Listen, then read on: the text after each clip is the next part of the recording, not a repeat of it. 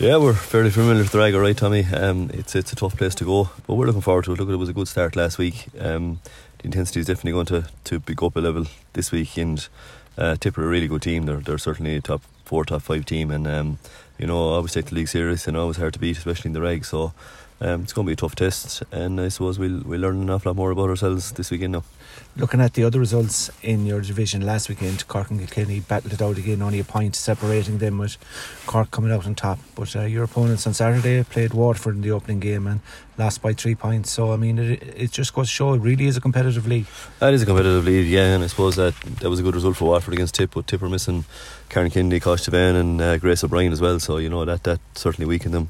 I'd expect them to have Karen Kennedy back at the weekend for definite anyway. And um, listen, there's probably going to be a, a, kick in them as well. That you know they got back last weekend. Um, it's going to be a tough test. Look at the, the the the top six teams are in are in Division One, and it's a, it's a really really good system, really good structure. So you know every game you go out, it's going to be you're going to be tested. And um, I suppose we're happy with the with the way we played against Clare, and I suppose carry that in, and um, you know just a, improvement on a small few things as well. But um, we're happy. But again, it's it's going to go up a level, and it's it's it's going to be a way bigger test this weekend now. The conditions last weekend weren't favourable for uh, any sort of uh, open camogie game probably this weekend doesn't look much better either. But I suppose that's the time of year we're, we're playing in at the moment, and uh, you just got to adapt to the conditions.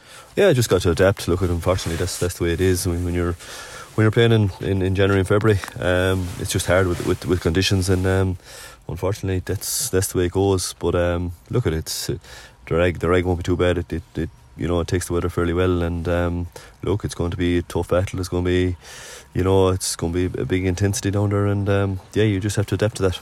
You mentioned um, the amount of players that are missing from Tipperary the last day. There was a lot missing from Clare, and indeed a lot of, I suppose, regulars missing from Galway as well. Is this a case for the league for all managers? Maybe that you know it's a chance to give other girls a chance before you know maybe some of the regulars do come back.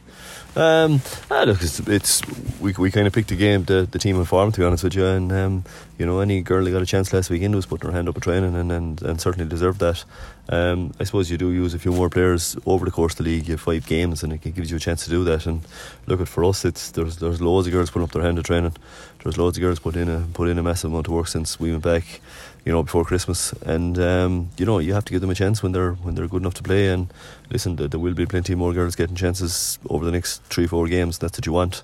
And you know, I said to you last week, you know, whatever about you know winning a league or being competitive in a league, you know, our number one thing out of the league is to get four or five, maybe six players that can go on and represent Galway in the championship and, and, and do a job for us there, and that's what is important. We're we're obviously down a few, you know, experienced players, and um, you know other players then have to step up, but they're doing that, and um, hopefully they continue to do so.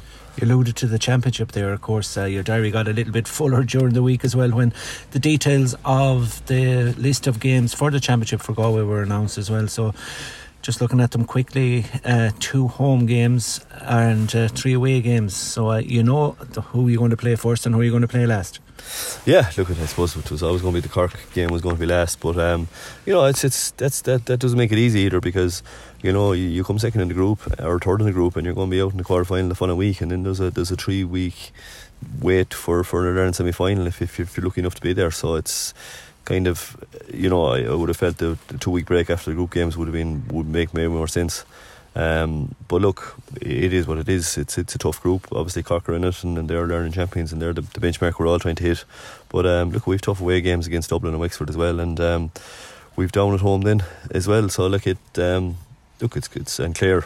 Sorry, so it's going to be look, it's going to be tough. But you know, to be honest with you, we've that's that's in the future really. You know, we're concentrating on on, on the league at the moment and, and certainly concentrating on the game against Tipperary um, this weekend. But um, yeah, it's going to be a tough draw and it's it's it's look we will we'll look at that when the league is over.